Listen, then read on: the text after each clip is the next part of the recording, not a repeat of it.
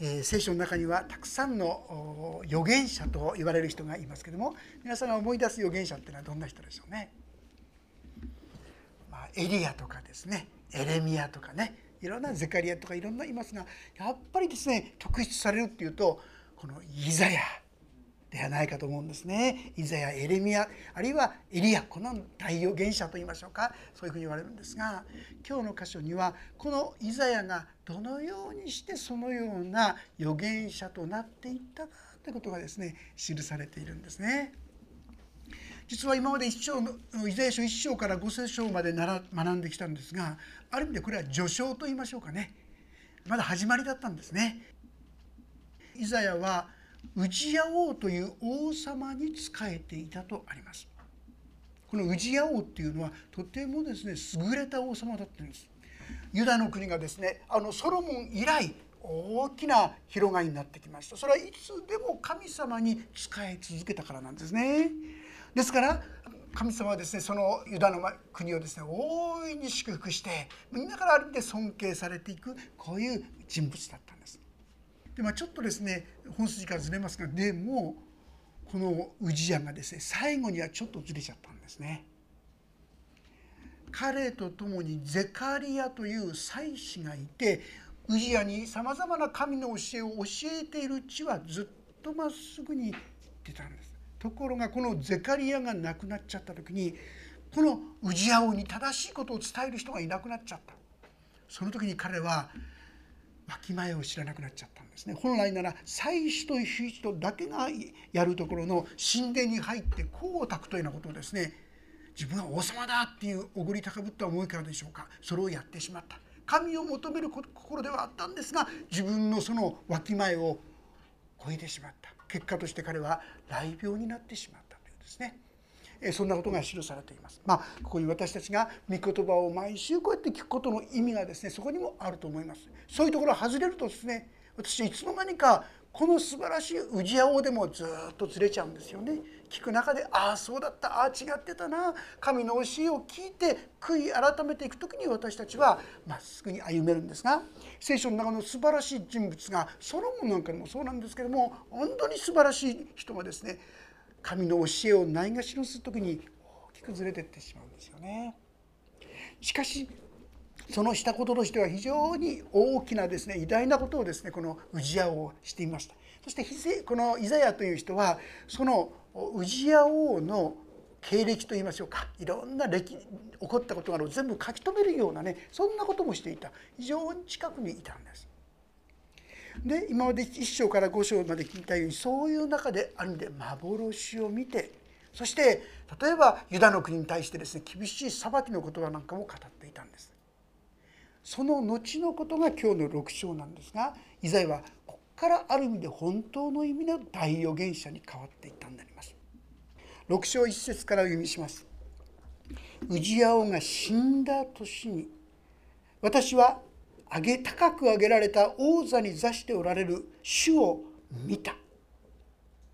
献身なんていうことを言います。身を捧げることを献身と言います。これはまさしく見る神。イザヤはなんと神を見るという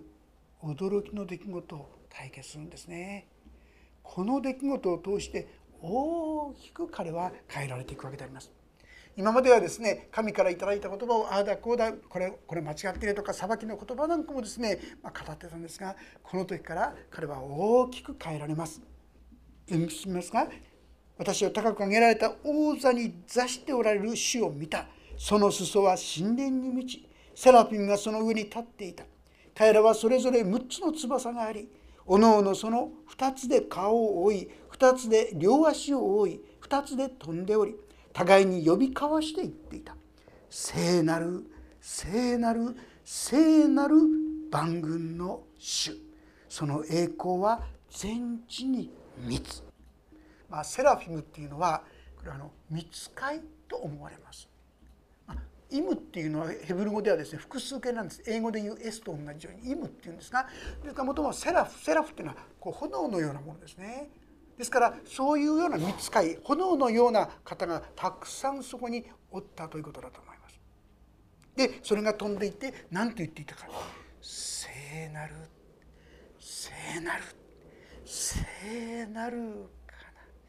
私たちはこのこの清さと言いましょうか厳かさと言いましょうか。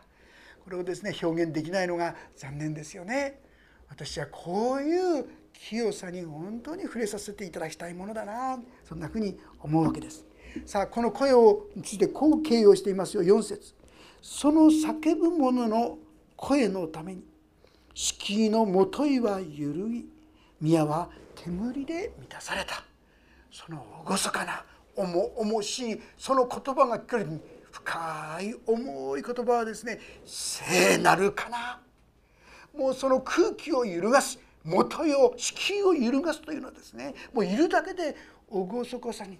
本当に圧倒されるようなそういうものがそこにあったのではないかなと思います。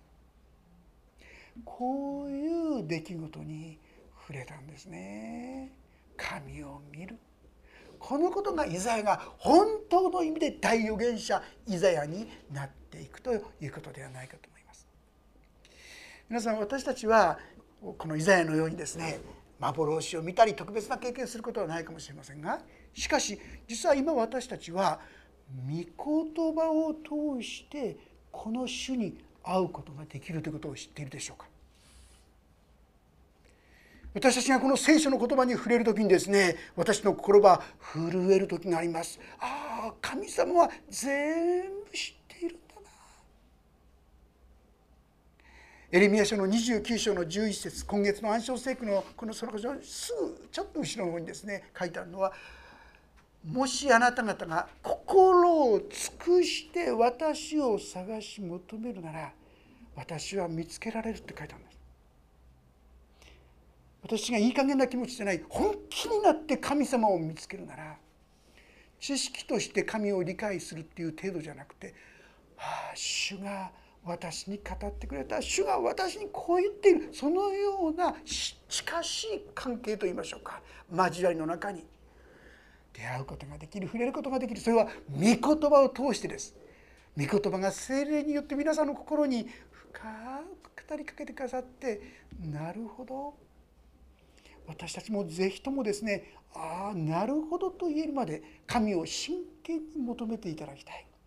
簡単に「ああ知ってる知ってる分かってる知識として分かってる」でとどめないで本当に神様との出会いと言えるようなそんな神様との交わりといいましょうかそこにまで是非求めていきたいと思うんですが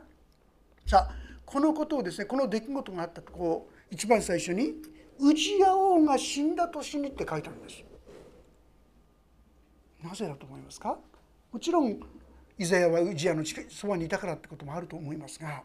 ウジヤ王っていうのは非常に優れた素晴らしい王様だったんですよね。ですからイザヤはですねある意味でそのウジヤを見上げてしまっていた。でその時には神様に直接本当の意味で出会うことが難しかったのかもしれない。私たちも神様以上のものを作ってしまっていると言いましょうか神様以上に頼ってしまっているものがもしあるとするならばそのことのゆえに神様を見ることができなくなっているかもしれませんね。心の清いものは幸いです。その人は神を見るからですとこう言っているんですよ。もし私の心が本当に純粋に真剣に神様を求めていくなら心が清くならなるなら私たちもどういう形でか分かりませんが主は私にこう語ってくださってるこう触れてくださったこう言ってくださっているそのような出会いというものを体験していくことではないかと思います。ぜひともそういうですね真剣な一対一の神様の取り組みといいましょうかそういうものも求めてくださったらなそんなふうに思います。さてこのような神様の栄光といいましょうかそれを触れた時にどういう反応が現れるでしょうか？5節。そこで私は言った。ああこの「ああ」という言葉5章の中でですねユダが本当に神様の前にひどいことをしている。そこに対する裁きを語る時に言った言葉ですよ。実はそれはもはやユダじゃない。この私だというこの思いであります。ああ私はもうダメだ。私は唇の汚れたもので唇の汚れた民の間に住んでいる。しかも万軍の主である王をこの目で見たのだから。ああ私は滅びる。私たちはこの清い神の前に出る時に初めて自分の汚れが自分の罪が見えてくるんですね。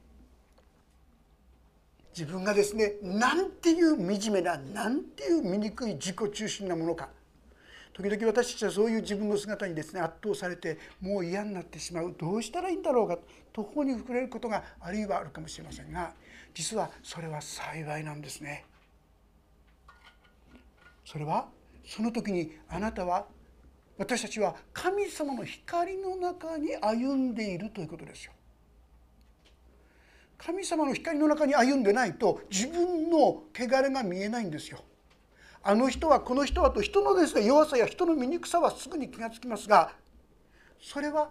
自分が神の前に出なくてもできることです。でも神の前に出ていく時に神に近づいていく時にあなんと自分は自己中心だったのかなんという汚れた思いに満ちているものだったのかヘドロのような自分の姿を見ることができるこれは実は幸いなんですね。このことを見たからこそこのイザヤは「ああ私はもうダメだ」というこういう言葉が出てきたわけであります。私は唇の汚れたもので唇の汚れた民の中に間に住んでいるしかも万軍の主である王をこの目で見たのだからもうこういう私は滅びてしまう神を見た者は滅びるこれが旧約聖書に貫いている教えですよね。清い清い神の前に罪深い人間は決して出ることができない。正直ましてそういう感覚が私たちにあるかっつったらあんまりないことが多いんじゃないでしょうか神様の光をいただいて初めてそうよく言いますが朝日がさーっと輝いて入ってきた時に初めてこの中に埃がですねゴミがいっぱいあることに気づくように私たちも神の光をいただいて初めて自分の姿が見えてくるこの自分の姿が見えてくる時が必要なんですね。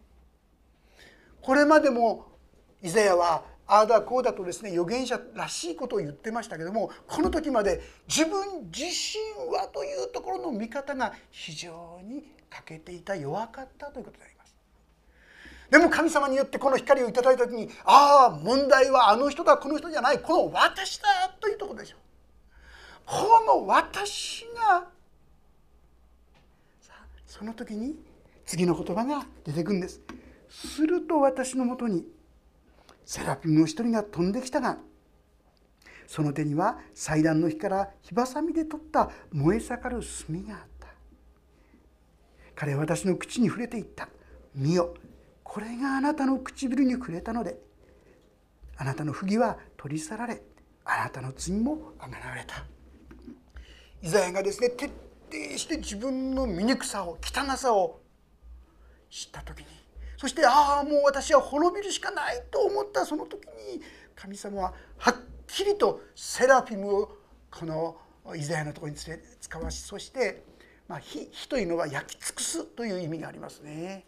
私の汚れや醜さやそういったものを全部焼き尽くす一切の罪が清められて神の器とされるそのことが明らかにされているわけであります。彼が本当に自分の醜さを認めたその時にこそ神様のこの清めの恵みが彼のうちに明らかにされた皆さん私たちが十字架の恵みを本当の意味で知るためには何が必要かって言いますとね人罪と言いますけども自分がどんなにひどい罪人かってことを知らされることが必要なんですね。ですから何度も言いますが自分の罪深さを本当に見せられる人は幸いなんですよ。でも正直言ってその時ですねクリスチャンなんだかちっとも自分が変わってないってことでがっかりなさると思います。前にももうすでに何度かお話した方分かりやすいんでまた お話しますけどもその方がですね私の方に来て神私は自分が変わりたいと思って教会に来たんだけどちっとも変わらない。相変わらず自分の醜さがですねそのまんまなんですって言ってだからどうしたらいいんでしょうかって言ってきた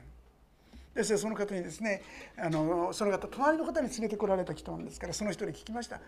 どうですか？あの方が自分がちっとも変わらないってこう悩んでるんですけどもどうあなたの目から見たらどうですか？って言ったらその人が言う何？いや先生本当にあの人変わっちゃったって言うんですよ。悪かったんじゃないですよ。良くなったんですよ。ところが自分では良くなったってちっとも思ってないんです。どうして？よく聞いたらですねこういうことなんです。ご主人とですね喧嘩するとですね自分の私の主人はもう一回喧嘩したら一週もう1ヶ月も2ヶ月も話さないのが普通だったんだそうです。そして言うにはですねところが私が変わんないのに主人が変わっちゃったって言うんですよ。えー、そんなことあるんですか？何が変わった？実はもうそうやって喧嘩した後にすぐ1時間後2時間後にですねすぐに私に話しかけてくる本当に変わっちゃったんですって言うんです。でもよく聞いたらねどうしてか喧嘩したらすぐに彼女は祈るようになったんですね。神様はまたやっちゃいました。またあの嫌がるのこと分かってもこのこと言っちゃったんです。許してください。どうかですね。これからはすぐにそうならないに助けてください。また主人の心もですね早く良くなるようにしてくださいって。そうやってお祈りし始めたら本当に主人が変わっちゃったんです。すぐに語る話しかけるようになったんですって言うんですね。まあ、実は自分ではちも変わってなかったつもりですけども周りから見たらすごく変わってたってことですよね。私たちがもし自分の中に示されるその醜いところや汚いところを正直に神様の前に出し続けているなら神様私はこうですこんなものですと告白し続けているならば知らず知らずのうちに実は私も変わっていくんですよね。さあそういうわけでこの自分の姿を知った者こそ許しというもの。本当に火ばさみでですねここに触れられたところはどんなに素晴らしいことか。なんと驚くべきことか。彼はですねそのことを悟ったわけであります。そしてこう言います。7節を言いますが彼は私の口に触れていった「見よこれがあなたの唇に触れたのであなたの不義は取り去られあなたの罪もあがなれた」すると私は誰を使わそう。誰が我々のために行くだろうと言っておられる主の声を聞いたので言った。ここに私がおります。私を使わしてください。自分が本当にどうしようもない罪人だということを知ってなおかつその自分の罪が全部許されている。全く清められた神の恵みの中に置かれたということを知った時に神様の声を聞かざるを得なかった。耳に入ってきた。誰を使わそう？誰がこの神のことを伝えてくれるだろう？自分の許し自分への神の愛を悟った知ったこのイザヤの言葉からですねもう当然のように私がここにおります。私を使わせてください。この言葉がほとばしり出るんですね。自分の醜さを知ることがとっても大事。同時にそのためにイエス様が十字架にかかってくださった。ああ十字架はこういう私を清めるためだったんだ。ということがはっきりと受け取れたならば皆さんの中でこのこの事実をですねしっかりと心の中で受け止めたならまさしくこのイザヤと同じ言葉が出てくるのではないかと思います。私は弱い者私は醜い者汚れた者でも主よあなたがこんなものを許し愛し受け入れてくださったんですからこんな弱さを持った私ですがあなたに捧げますどうか私を使わせてくださいこの言葉を通してですねもう本当に何千何万何十万って人がおそらく伝道者が主の御声を聞いたと思いますね。そして牧師伝道者として立ち上がっていったんじゃないかな。誰が行くだろう。こんな僕でよかったらこんな私でよかったらお捧げします。これは私たちが自分の罪自分の汚れを知る時にそして同時にそれがイエス様の十字架で許されたということを知る時に出てくる思いなんですね。教会での奉仕でもですね献金でも何でも皆同じです。神様がこんな私を愛してこんな私を許し受け止めてくださっているそして私でいいと言ってくださっているそのことを知る時に私たちはお捧げできるようになるのではないかそう思うんですね。さあ今日私たちは共にですねこの恵みを共に受けていけたらな。私たちも神にお会いするという恵み。それは第一に今言いましたように心を尽くして私を探し求めるならと入ってあります。真剣にいい加減な気持ちのように真剣に神を求めるんです。時にするとこれイザヤがでイザヤにとってウジヤ王はある意味において神に直接向かうために邪魔だったんですよね。ですからウジヤ王が取られた時にイザヤは直接にこの神様に触れるようになったということができるかな。私たちも神様以上のもし頼るものがあるならばそれが神様との出会いを遠ざけているかもしれない。真剣にこの神様を求めそして自分の中にあるさまざまな罪を示される時にああもう私はダメだという告白が幸いなんです皆さん。自分はもう本当にどうしようもないものだという告白。どうして？だから十字架だったんだなという深い意味での十字架の理解ができるんですね。こういう弱いから愚かだからだからイエス様は十字架にまでかかってくれたんだな。このことを受け取る時に私の中にはなんと感謝なことかという思いが出てくるわけです。そしてこんな私でよかったらと言って主に従う決意を私たちに促してくださる。あのルカの5章という中にですねペテロがイエス様の前にこのような同じ経験をすることが記されているんですね。ちょっとだけ読ませていただきますのでお聞きくださったらと思いますがルカの福音書の5章の中でちょっとだけ読ませていただきます。話が終わるとシモンに深みにこぎ出して網を下ろして魚を取りなさいと言われた。5章の4節から読んでいますけどもするとシモンは答えていった。先生私たちは夜通し働きましたが何一つ取れませんでした。でもお言葉通り網を下ろしてみましょう。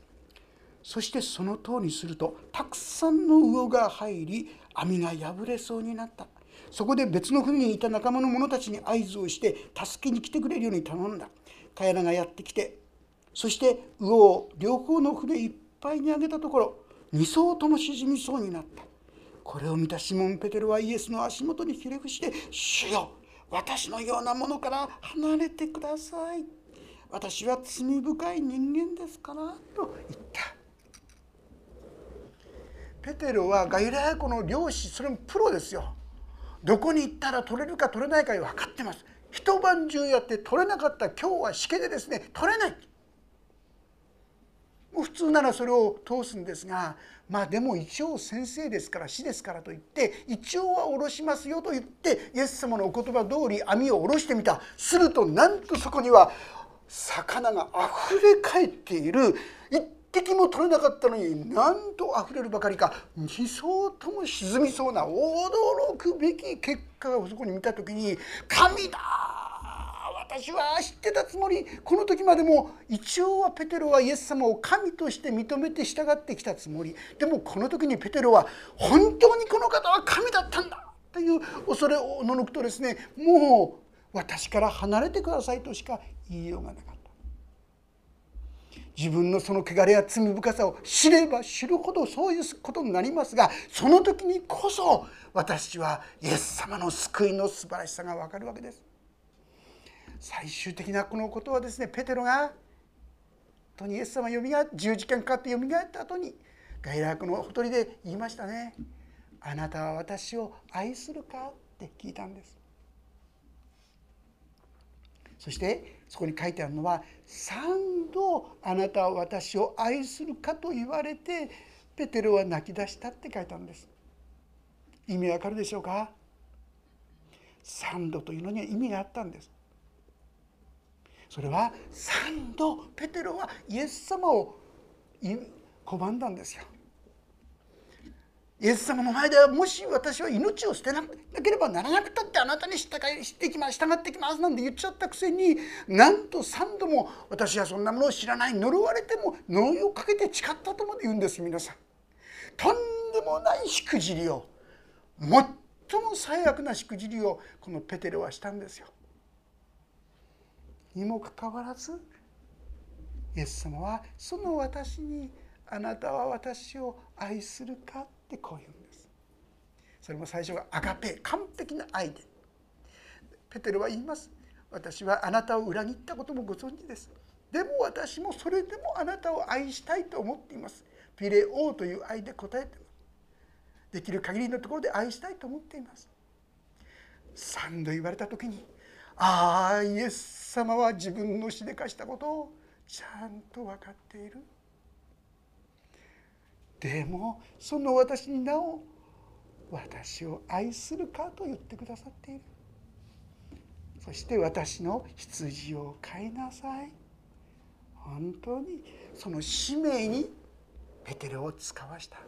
ペテロが最後まで偉大な伝道者として用いられていったのはこの失敗のゆえでありその失敗をも許してくださっている愛してくださっている神様の愛とそれでもその弱さを持った自分でもいいからと言って召してくださっているその召しを知ったからではないかと思います。多くの伝道者がこのイザヤの召しの言葉を聞いて献身に導かれたとお話しましたがこれは別にですね伝道者になることだけじゃないですよ神様は私たち一人一人をそれぞれの場所に使わそうとしてるんですよね。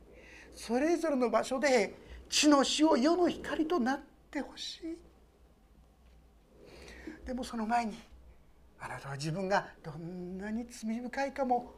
よく知って同時にそのためにイエス様の十字架はもう完璧だったってこともしっかり受け取ってそして誰か言ってくれないかなという声に対して「はい私がここにおります。私を使わせてください」こんな応答ができたらなんと幸いでしょうか。でもここに記されているのはまた不思議な飯でもあるんです。次のところを読んでみますが9節すると仰せられた。行ってこのために言え。聞き続けよ。だが悟るな。見続けよ。だが知るな。この民の心を声鈍らせ。その耳を遠くしその目を固く閉ざせ。自分の目で見ず自分の耳で聞かず自分の心で悟らず立ち返って癒されることのないように。皆さんとんでもない飯ですね。イザヤに与えられた使命は語りなさい。でも人々の心はかたくなになっていくよって言うんです。でもそのことをやってほしいって言うんですよ。語れば語るほど人々はイザヤをバカにしてあるいは退けてでも語ってほしい。神様は人々がどういう反応をするか知ってます。すなわちイザヤの言葉に対して反応しないそれを退ける拒絶するのを知ってるでも語ってほしいって言ってるんですよ。意味わかりますか？神は一人でも滅びることを願ってないんです。もう拒むことを分かっててもその人に語ってほしい。もしかしたら100人に1人200人に1人それを聞く人がいるかもしれない。残りの民がいるから。だから逆らい続けてもでもそれをしてほしい。こう言うんですね。私たちだったらですねそんなに嫌ですって言うんじゃないですか皆さん。語ったらどんどん人々は救われて信じて救われますよって言うんだったらねまあ私だだからある意味立ち上がってる部分がありますよね。あなた語ったらね人々は心をかたくなにしますよ。聞いてくれないよって言ったらイザヤはこの驚くべき経験をしたイザヤはそれでもそこに従っていったんですが私たちはここまで従えるでしょうかね。でもイザヤはこう言うんですね。私が「主よいつまでですか?」と言うと主は仰せられた。町々は荒れ果てて住むところがなく家々も人がなくなり土地も滅んで荒れ果て人が人を遠くに移し国の中に捨てられたところが増えるまで。何のことだか分かりますか皆さん？まずはですねイザヤはたとえそんなひどいことであったとしてもこれがずっと永遠の言葉だとはもちろん思ってなかった。一時的にこの厳しい言葉を語らなければならなかったとしてもそれは限られたもの。神様の訓練っていうのはずっとじゃないです。訓練ですから時が超えたら終わるんですよ。ですからいつまでですかってこう言ったんです。でもその言葉は網で厳しいですね。このことは何を指しているか。バビロン保守のことを言ってますよ。これからだって100年後彼らがバビロンという国に移されてしまう。もうめちゃくちゃユダの国もエルサレムもみんなめちゃくちゃにされて滅ぼされてそしてバビロンに連れて行かれてしまう。そこまでその子までその厳しい状況がある。これは歴史上まだ起きてないんですよ。これから起こることですがそのことは実際起きてしまいました。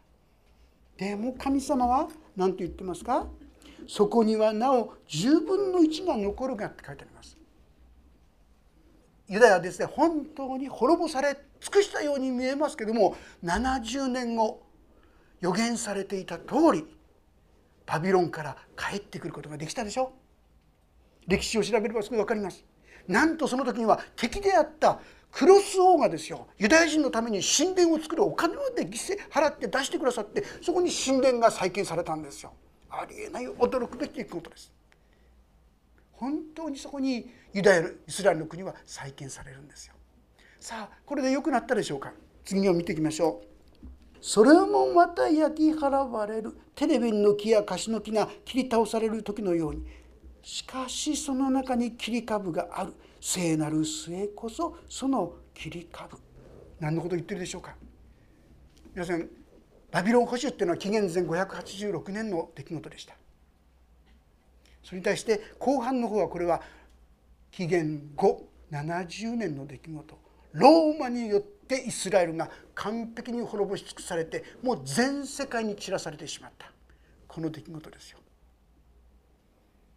でもその結果としてイスラエルはなくなっちゃいましたか？ユダヤ人はいなくなっちゃいましたか？神様は残してくださってたんですよ。そこに聖なる末こそその切り株。ご存知だと思うんですが今イスラエルの国が再びできてますよね。そして私たちは霊的イスラエルとも言われています。このことは予言したこと何千年も言葉ですが今も成就し続けている。それはこの訓練が時があるということを表しています。そして神様はまあずっと後のことで本当に厳しいけどでもこのために語ってほしい。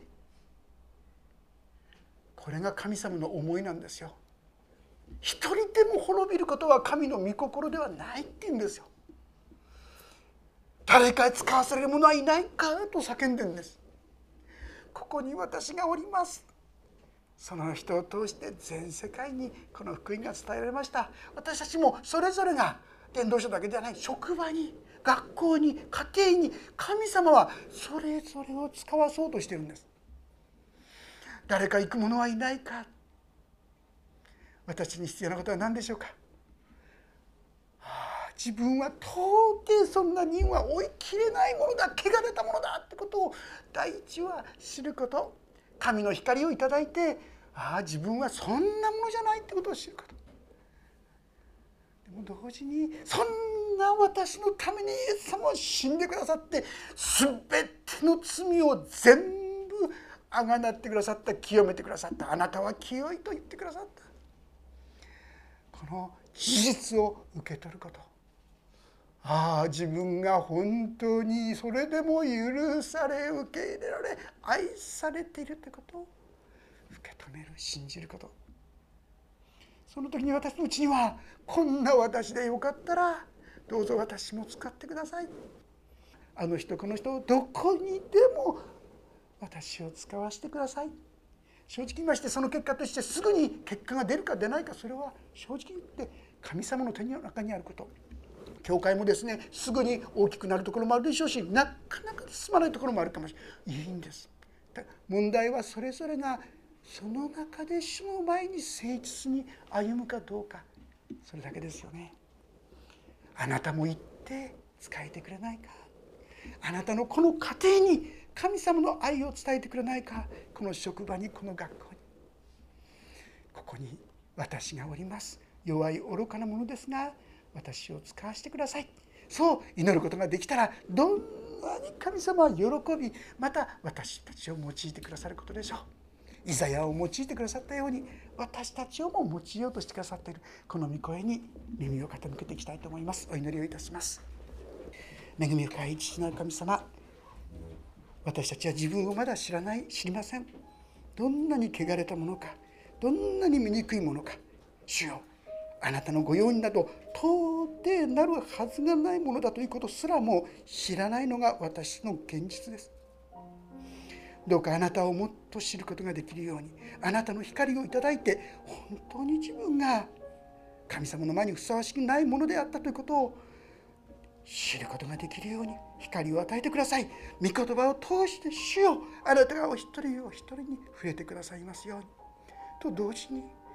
その全ての罪があの父親によってイザヤの一切の汚れがあの火箸神様はその罪に触れることによって清められたように私たちもイエス様の十字架で完璧に清められたということを主を信じることを受け取ることができますようにお願いいたします。そして主よ誰か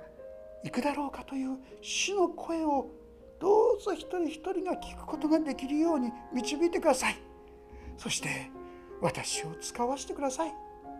同じ職場でも同じ家庭でも同じ学校でも主よ自分が行くのではない主に使わされてそして主の愛を伝えるために主の光を分かち合うために主よそれぞれの地に赴くことができるように導いてください。イエス様の十字架がどんなに確かなものかどうかしを深く豊かに解き明かしてくださるようにお願いします。そうしてお一人お一人を主の栄光の器としてイザヤのように豊かにお持ちくださるようにお願いします。見てに委ねます。主イエスキリストの皆によって祈ります。アーメン。もうしばらくそれぞれに自分の言葉で応答の祈りをお捧げいただければと思います。